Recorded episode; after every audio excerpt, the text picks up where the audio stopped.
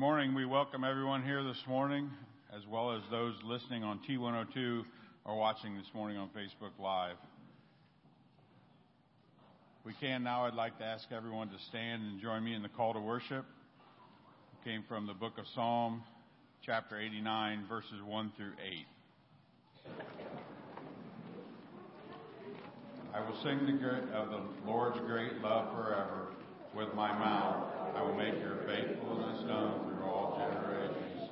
I will declare that your love stands firm forever, and that you have established your faithfulness in heaven itself.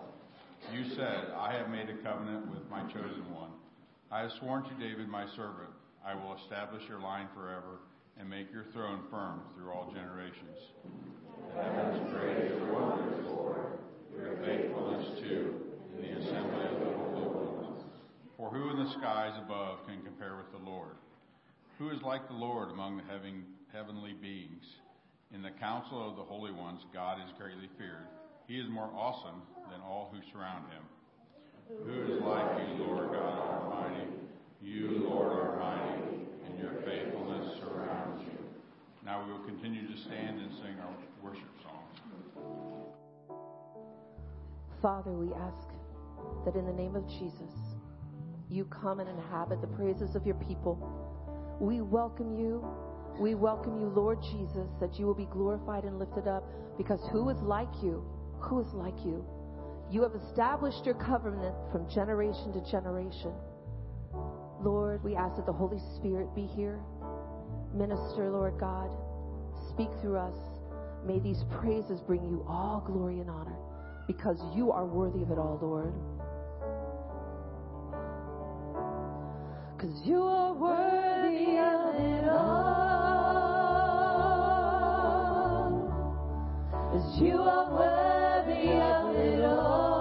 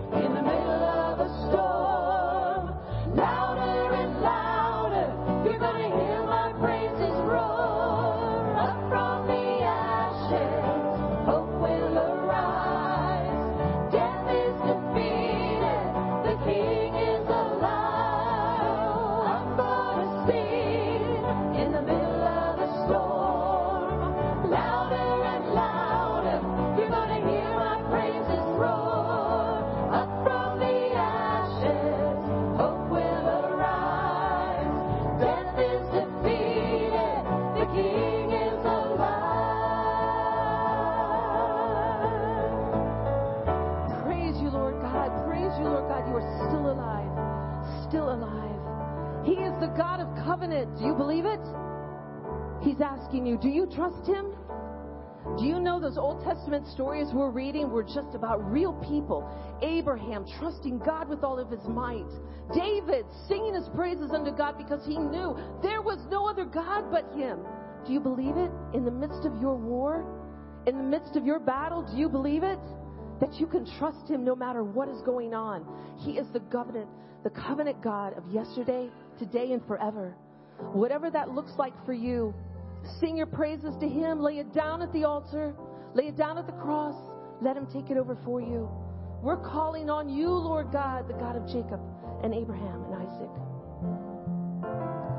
I'm calling on the God of Jacob, whose love endures through generations. I know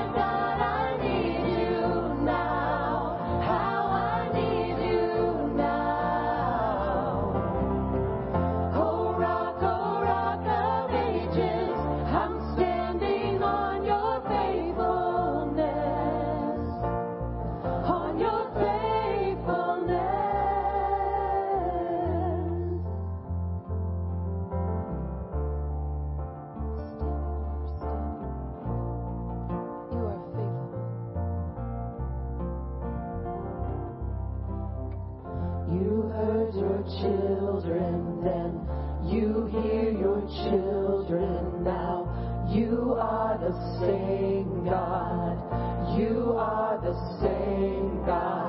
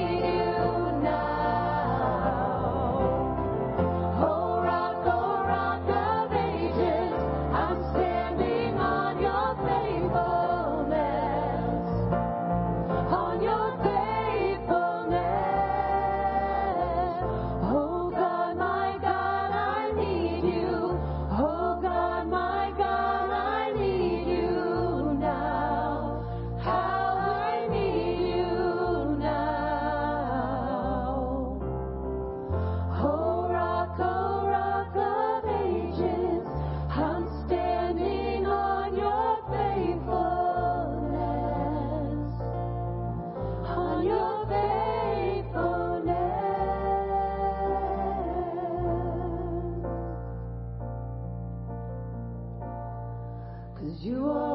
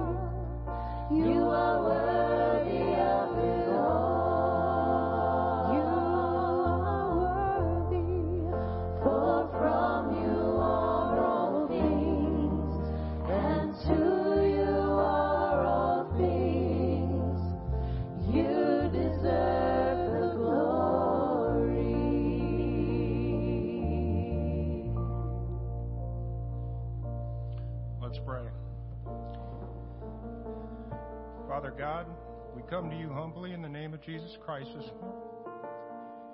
We thank you for providing your Holy Spirit to guide us through the ups and downs of life. We continue to provide, we ask for your continued guidance and your discernment, understanding, and wisdom in our lives. We are so blessed to have a God like you that can provide exactly what each of us need, whether we're going through difficult times or joyous times. Let us be reminded of who you are, our sovereign Lord, maker and creator of all things, provider and our healer. Father, there are many people in this church, our community, the surrounding communities, all across this world of yours that are struggling and hurting, need of comfort, hope, and peace that only you can provide. We pray for each and every one of them. We also would lift up at this time other churches and church families, particularly many of those that are in the midst of making difficult decisions on whether or not to leave their current denomination. We pray that you provide the wisdom and discernment to each of them and give them the truth they need to navigate through this decision.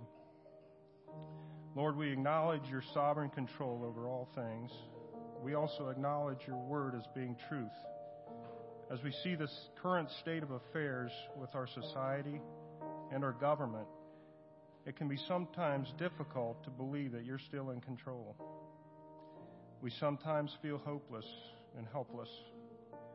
But your word tells us to trust and obey, and you will direct our paths. We thank you for this simple promise, Lord.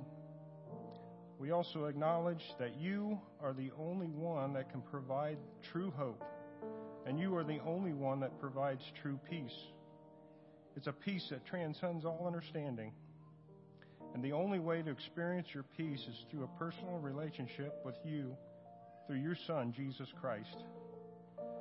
We thank you for the ultimate sacrifice that you made by sending your Son to the cross to shed his blood for the sins of every person in this world. We pray all this in his name as we join together in the prayer he taught us to pray, saying, Our Father, who art in heaven, hallowed be thy name. Thy kingdom come, thy will be done, on earth as it is in heaven. Give us this day our daily bread, and forgive us our debts, as we forgive our debtors. Us not to temptation, but deliver us from evil. For thine is the kingdom, and the power, and the glory forever. Amen.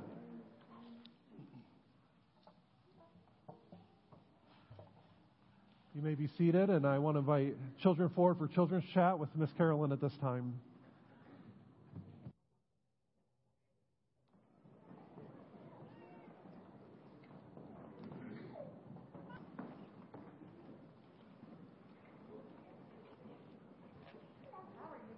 this morning? Huh? Good. Did you look outside this morning when you got up? No. Yes? What'd you see outside? What'd you see outside, huh? Anything special? No? Well, the other day I saw four bunny rabbits jumping around. They were playing in my back yard. They were having a great time. Now, this morning, guess what I saw? Blue jay. You know what a blue jay looks like? What color is he? Oh, you're so smart. You know how many of those there were? Nine. I have never seen nine blue jays all in one spot. It was totally awesome. Then I made the mistake of opening my inside door to take a picture, and guess where they went? No, not in my house.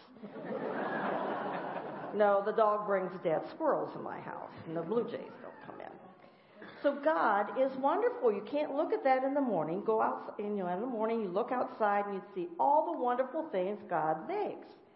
Now, God makes a lot of promises. Does He keep His promises? Yes, He does. Who's who's some promises that He made that we know He kept? Hmm? To Noah. Oh, well, that's that's cheating. You saw my colored thing, but yes, He did. What did He put in the sky to tell Noah? Rainbow. And why did He put the rainbow up there?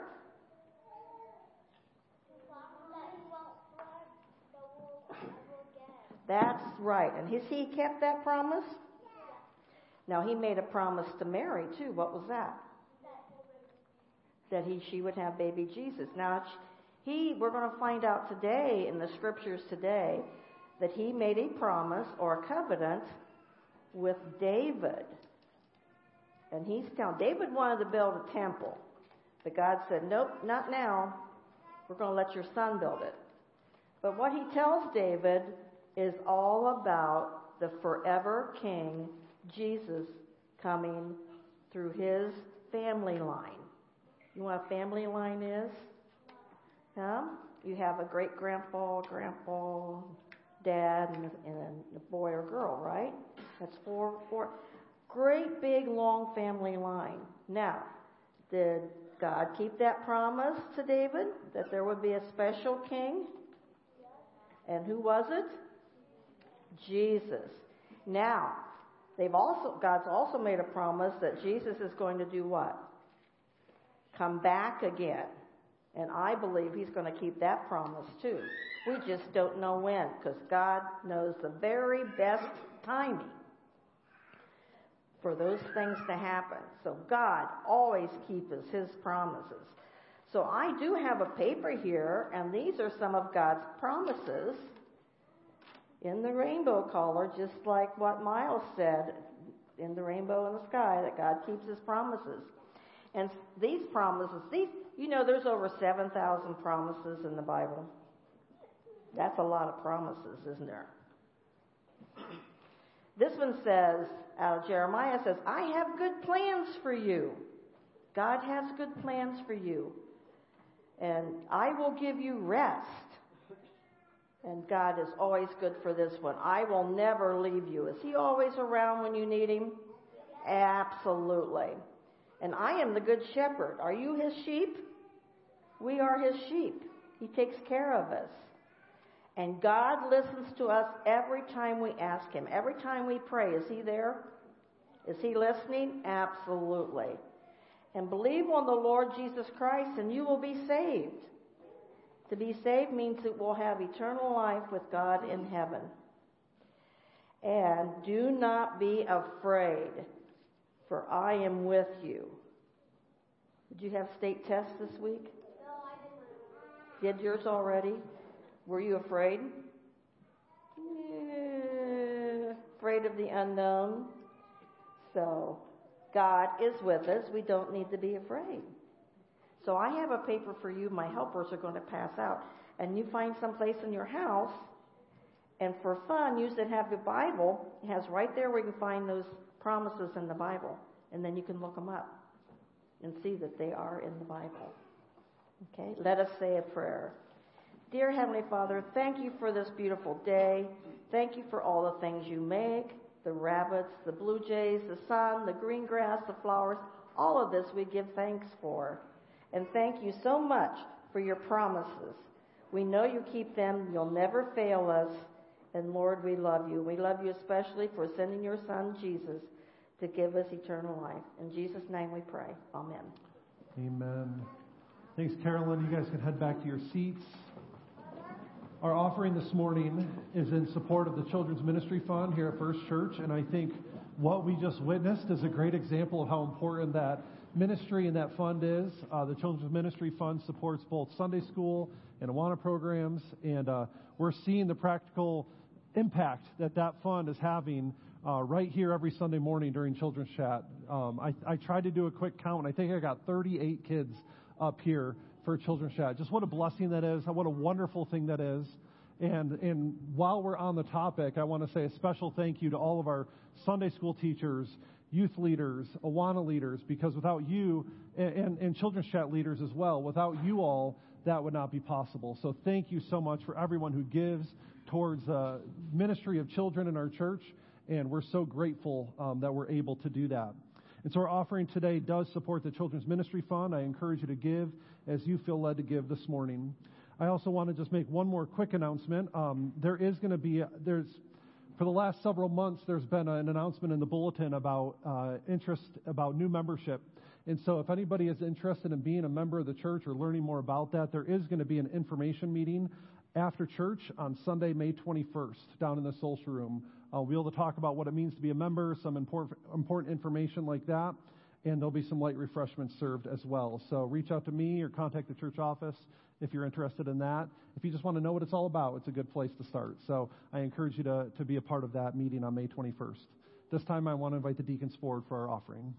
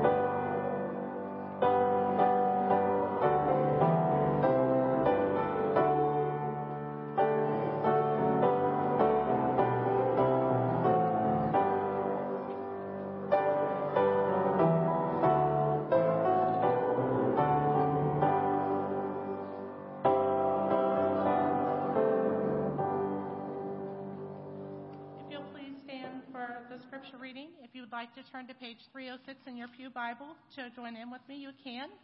Um, the reading, comes from 2 Samuel verses 7 1 through 29. After the king was settled in his palace and the Lord had given him rest from all of his enemies around him, he said to Nathan the prophet, Here I am, living in a house of cedar, while the ark of God remains in a tent. Nathan replied to the king, Whatever you have in mind, go ahead and do it, for the Lord is with you. But that night the word of the Lord came to Nathan, saying, Go and tell my servant David, This is what the Lord says Are you the one to build me a house to dwell in? I have not dwelt in a house from the day I brought from the Israelites up out of Egypt to this day. I have been moving from place to place with a tent as my dwelling. Wherever I have moved with all the Israelites, did I ever say to any of the rulers whom I commanded to the shepherds, my Israel people, Why have you not built me a house of cedar? Now then, tell my servant David, This is what the Lord Almighty says I took you from the pasture, from tending the flock, and appointed you ruler over my people of Israel.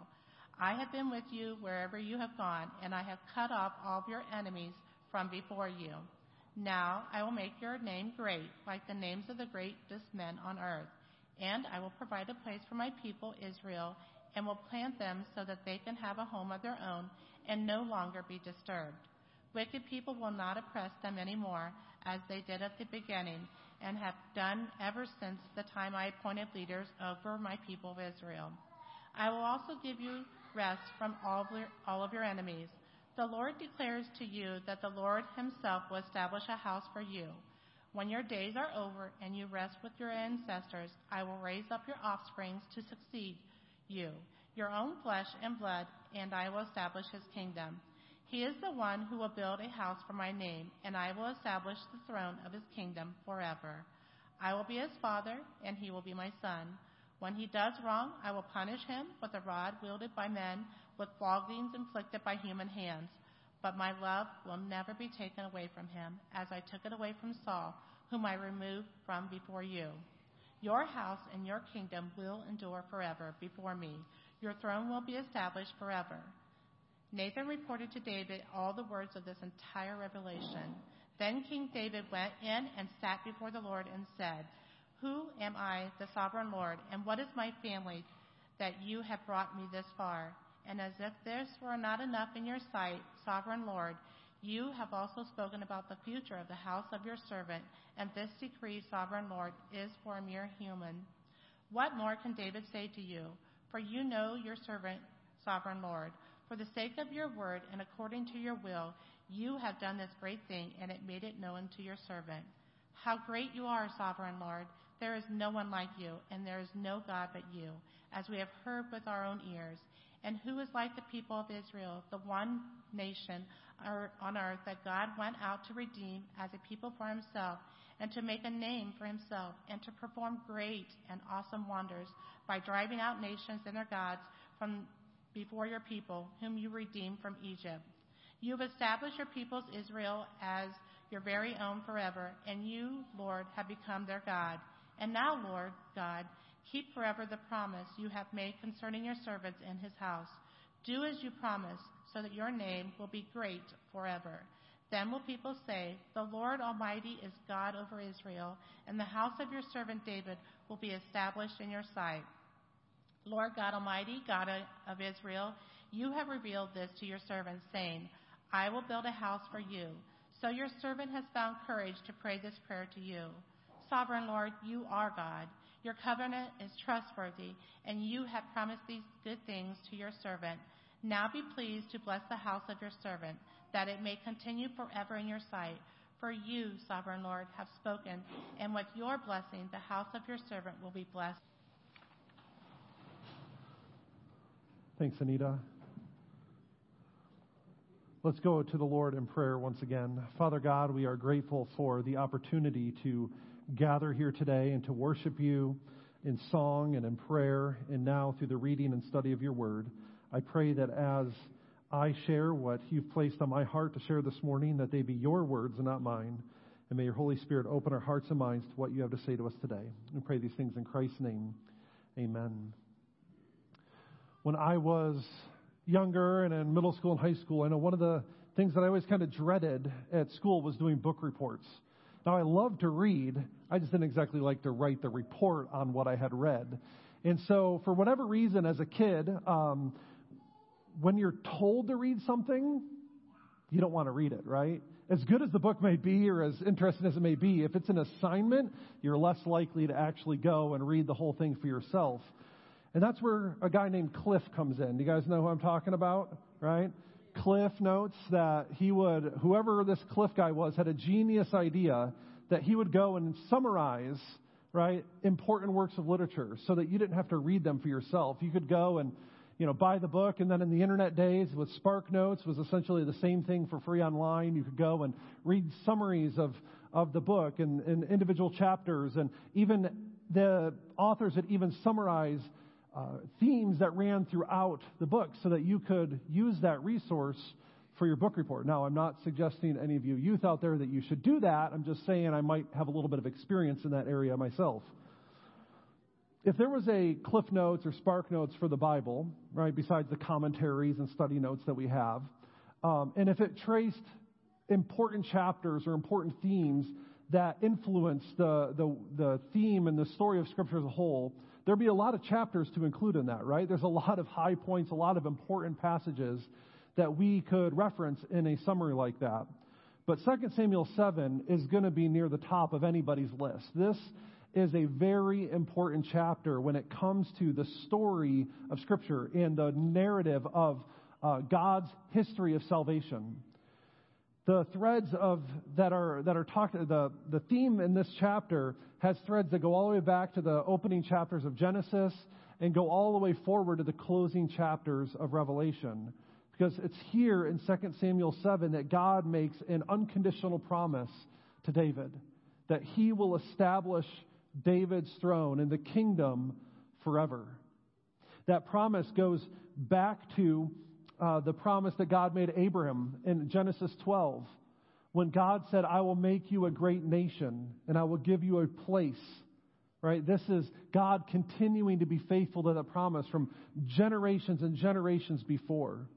And this promise also looks ahead to its ultimate fulfillment, not in David, not in Solomon or any of his immediate descendants, but in Jesus Christ as the King of Kings and Lord of Lords. And so we're going to talk today about God's everlasting kingdom and, and what we can learn about it from 2 Samuel 7, but also drawing from other resources throughout Scripture because this is such an important theme. It goes and you can find the fingerprints of this theme throughout Scripture itself. So to, to begin today, let's look at some background information of how we get to this point in 2 Samuel chapter 7. The opening chapters of this book describe David's ascension to the throne and his consolidation of power. If you've been reading along with your Bible reading plan, you see you know that David was not Israel's first king. There was a man named Saul that God had appointed or God through the prophet Samuel appointed king before David. But Saul was disobedient and did not listen to the Lord's instruction and so so his kingdom was torn from him and given to David instead. And 2 Samuel describes David defeating the remnants of Saul's house, being anointed king over all of Israel. Describes military victories like defeating the Philistines, who at that time were Israel's greatest enemy. In just one chapter previous, in 2 Samuel chapter 6, the Ark of the Covenant, the very symbol of God's presence among his people, was brought to Jerusalem to reside. And so now that David has his, his house in order, he says that he wants to build a house for God. Now, that word house can also mean temple, right? He's thinking of building a permanent dwelling for God and uh, a place for people to go and to worship. David wants to do something great for God, to bless the Lord. But God has other plans, doesn't he? He's not, he, God, is, the Lord is going to do something great for David instead he's going to bless David and his household. See, the Lord's promise here in this chapter teaches us something important about God and his kingdom. And there's three things I want us to focus on this morning, and I'll re- get back to them, but I want to share them with you uh, up front. First, it teaches us that God's kingdom doesn't come about through human effort. It is God's work from beginning to end. Second, we learn that God's kingdom doesn't function the same as other worldly kingdoms. And third, because of those two things, God's promise, excuse me, God's people are called to live as citizens of the kingdom. And David's prayer in the second half of the chapter models what that looks like for us. So let's start with the first point there that God's kingdom is not established through human effort. All right, what is David's initial desire? He wants to do something great for God. He wants to build him a temple and make his name great. Who hasn't felt the desire to do something great for God? When I was a teenager, I attended a conference called Acquire the Fire. These were like weekend conferences that went all over the country. And if I recall correctly, I think we were down in Pittsburgh, Pennsylvania for this overnight conference. And, and it was one of those conferences that just really challenged you to do something great for God. And, and I remember even near the end of the weekend, there was this call of, uh, almost like an altar call of challenging people to go into the ministry or the mission field. And they even had a, a school where people could go and be trained to share God's word all over the world. The desire to do something great for God is normal and natural for God's people. And that's exactly what David wants to do here. He wants to build the Lord a temple. He wants to give God a permanent dwelling place, a permanent home to place his name. But we see here that David has it all backwards, doesn't he? God doesn't need our branding efforts to make his name great. He doesn't need us to build him a temple. God doesn't need us to establish his kingdom for him. God is quite capable of doing that on his own. And so we see the Lord's response to David here is, is quite interesting. He, first of all, he says, I don't need a temple to begin with. Right? He, he reminds them that from the days that they left Egypt until now, he didn't have a permanent temple to call his home. He is not restricted to a single place and he moves freely wherever he so desires. It has always been that way and will continue to be that way even after the temple is built. Paul in Acts chapter 17 reflects on this truth and he says to the people of Athens in Acts 17 24 through 25, he says, The God who made the world and everything in it is the Lord of heaven and earth. He does not live in temples built by human hands, and he is not served by human hands as if he needs anything. Rather, he himself gives everyone life and breath and everything else. See, God does not need a temple. He does not need our sacrifices. He does not need really anything that we can do for Him. He is completely and totally independent of His creation.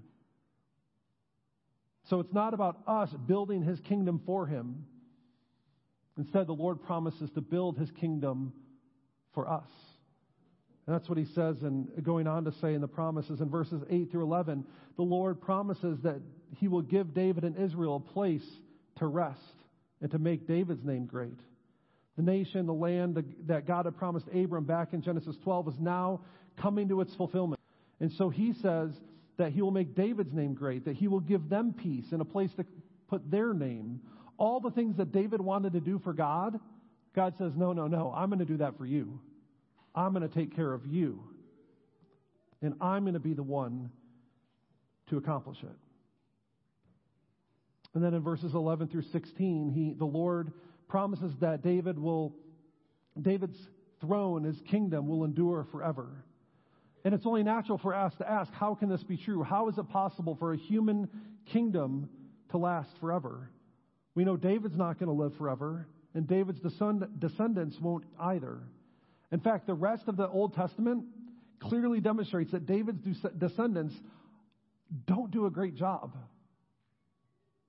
They neither live forever, nor are they, do they remain faithful to God. Both Israel and Judah are eventually conquered by foreign powers, and God allows their kingdoms to be destroyed because of their sin and their idolatry. And so we know that no human being can rule forever. No human king can rule perfectly. And so the immediate fulfillment of this promise is David's son Solomon. He's the one who will build the temple. But Solomon eventually dies, and his kingdom is divided into two after his life. And so there must be more to this promise than Solomon. The long term fulfillment, of course, is through Jesus, the Messiah. He is a descendant of David, and he will rule forever with righteousness, justice, and authority. The verses that seem so familiar at Christmas time are relevant to us here today. Isaiah chapter 9, verses 6 and 7. For to us a child is born, to us a son is given The government will be on his shoulders, and he'll be called Wonderful Counselor, Mighty God, Everlasting Father, Prince of Peace. And of the greatness of his government and peace there will be no end. He will reign on David's throne and over his kingdom, establishing and upholding it with justice and righteousness from that time on forever. The zeal of the Lord Almighty will accomplish this. You see, Isaiah is building off of the promise that God makes to David here in 2 Samuel 7 that one day a king will come and he will reign forever and he will reign with righteousness and justice and authority. And God himself will accomplish it. That's exactly what he does through Christ, through Jesus. See, that's the tension that runs through the Old Testament into the New. The promise that God made David in 2 Samuel 7 remained unfulfilled until the arrival of Christ. God's people are under foreign rule for, for centuries with no end in sight. And then Jesus is born. And Jesus fulfills that promise. Not immediately, though, right? That's why, that's why there's this confusion during Jesus' ministry. The disciples and others expected Jesus to restore the kingdom of Israel during his life. They thought he was going to kick all the Romans out and establish David's throne right then and there. But Jesus upends his ex- those expectations. Instead of taking up the throne of David, Jesus first takes up the cross. He does receive a crown, but it's a crown of thorns. And he will rule and reign from David's throne. But first, he needed to go to the cross. And he will come again to establish his kingdom when he returns. So, the first thing we need to know is that God doesn't need us, we need him. We think God needs our gifts and our talents, our ministry, but he doesn't. He can do just fine on his own. The truth is that we need him. We need his faithfulness. We need his promises, and we need him to rule and reign in our hearts. And so trust him, and he will take care of the rest. And honestly, I think there's something very reassuring in all of this. That God's plan and his purposes never fail, and they don't depend on you and they don't depend on me. And we can thank God for that because, like David's descendants, we would make a mess of it too. One of the things that I've noticed while reading through the Old Testament is just how flawed people are, right? You got great heroes of the faith like Abraham, Jacob, Moses, Samson, even David himself. They all made some pretty terrible mistakes. But God's plan wasn't thwarted when Abraham lied.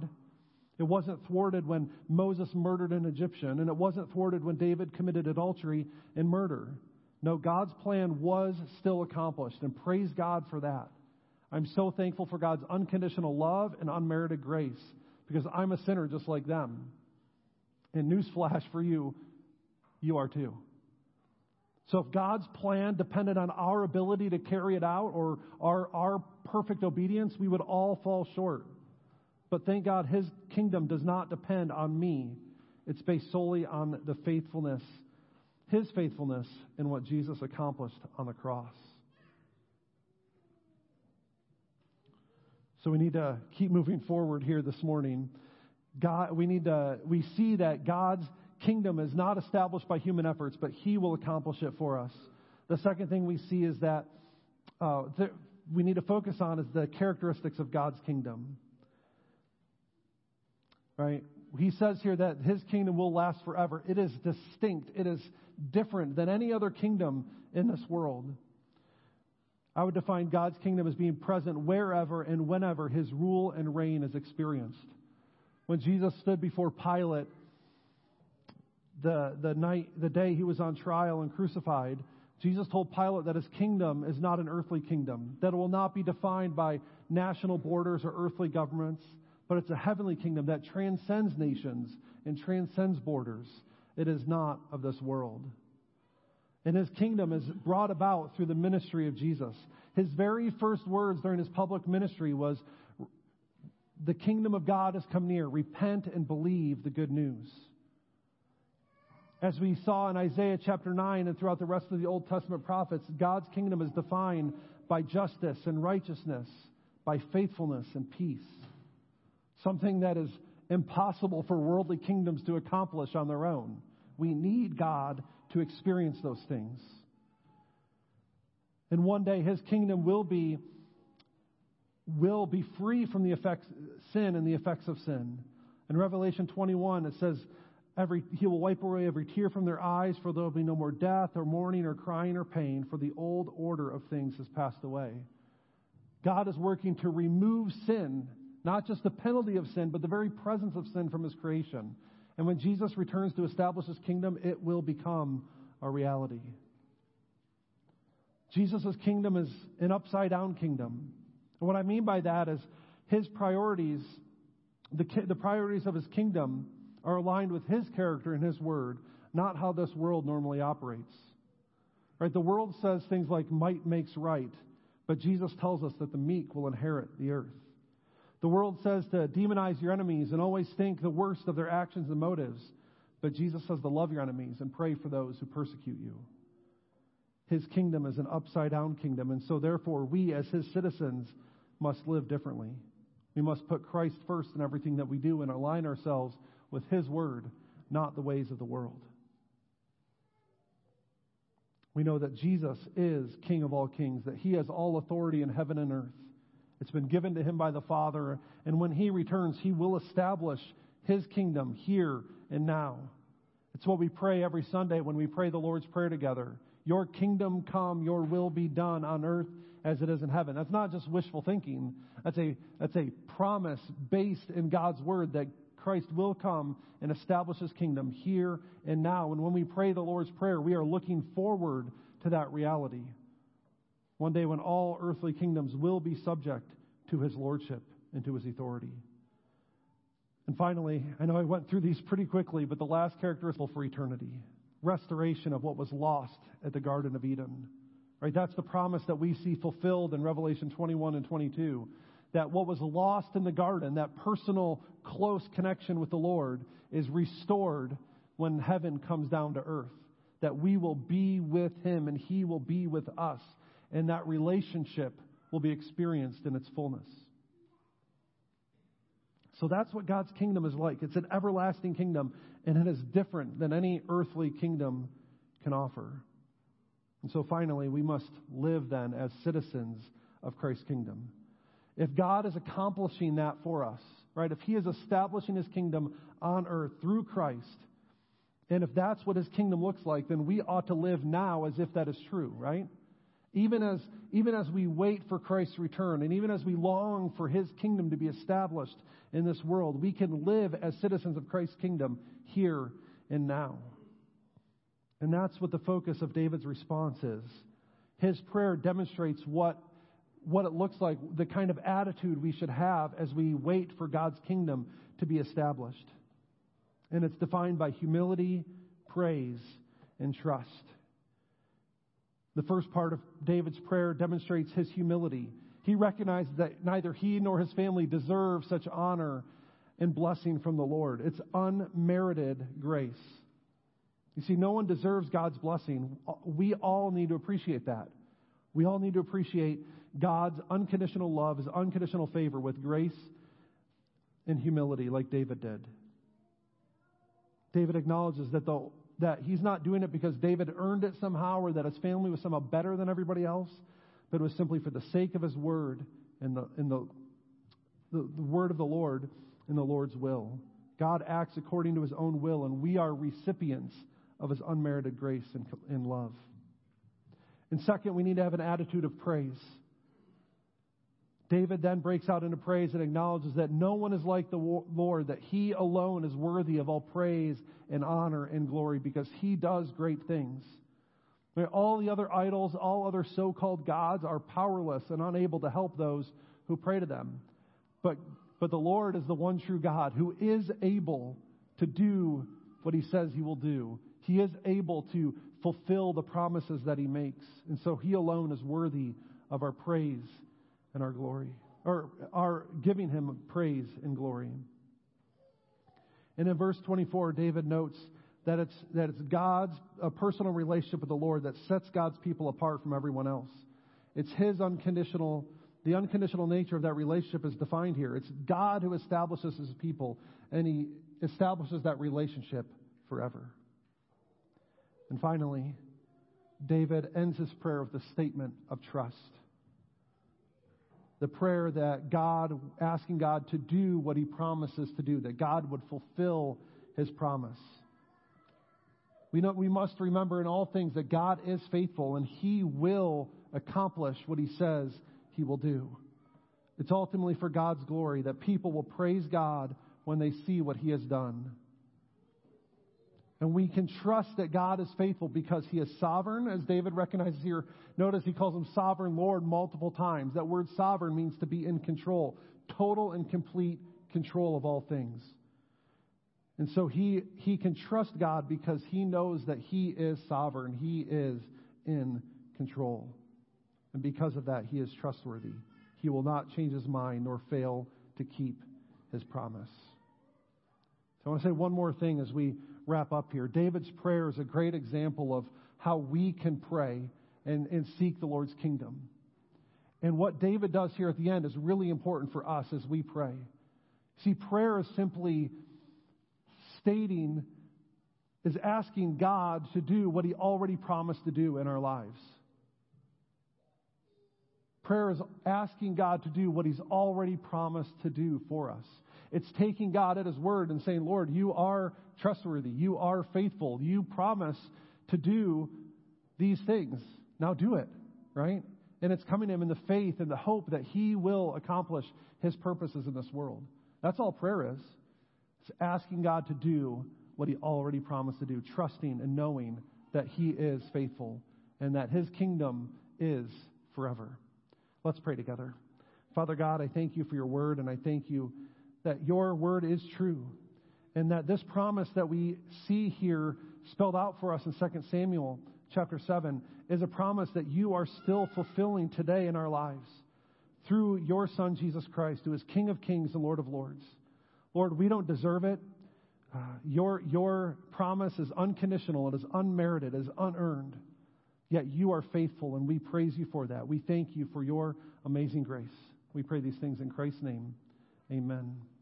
Let's stand and let's close our service by singing about God's amazing grace.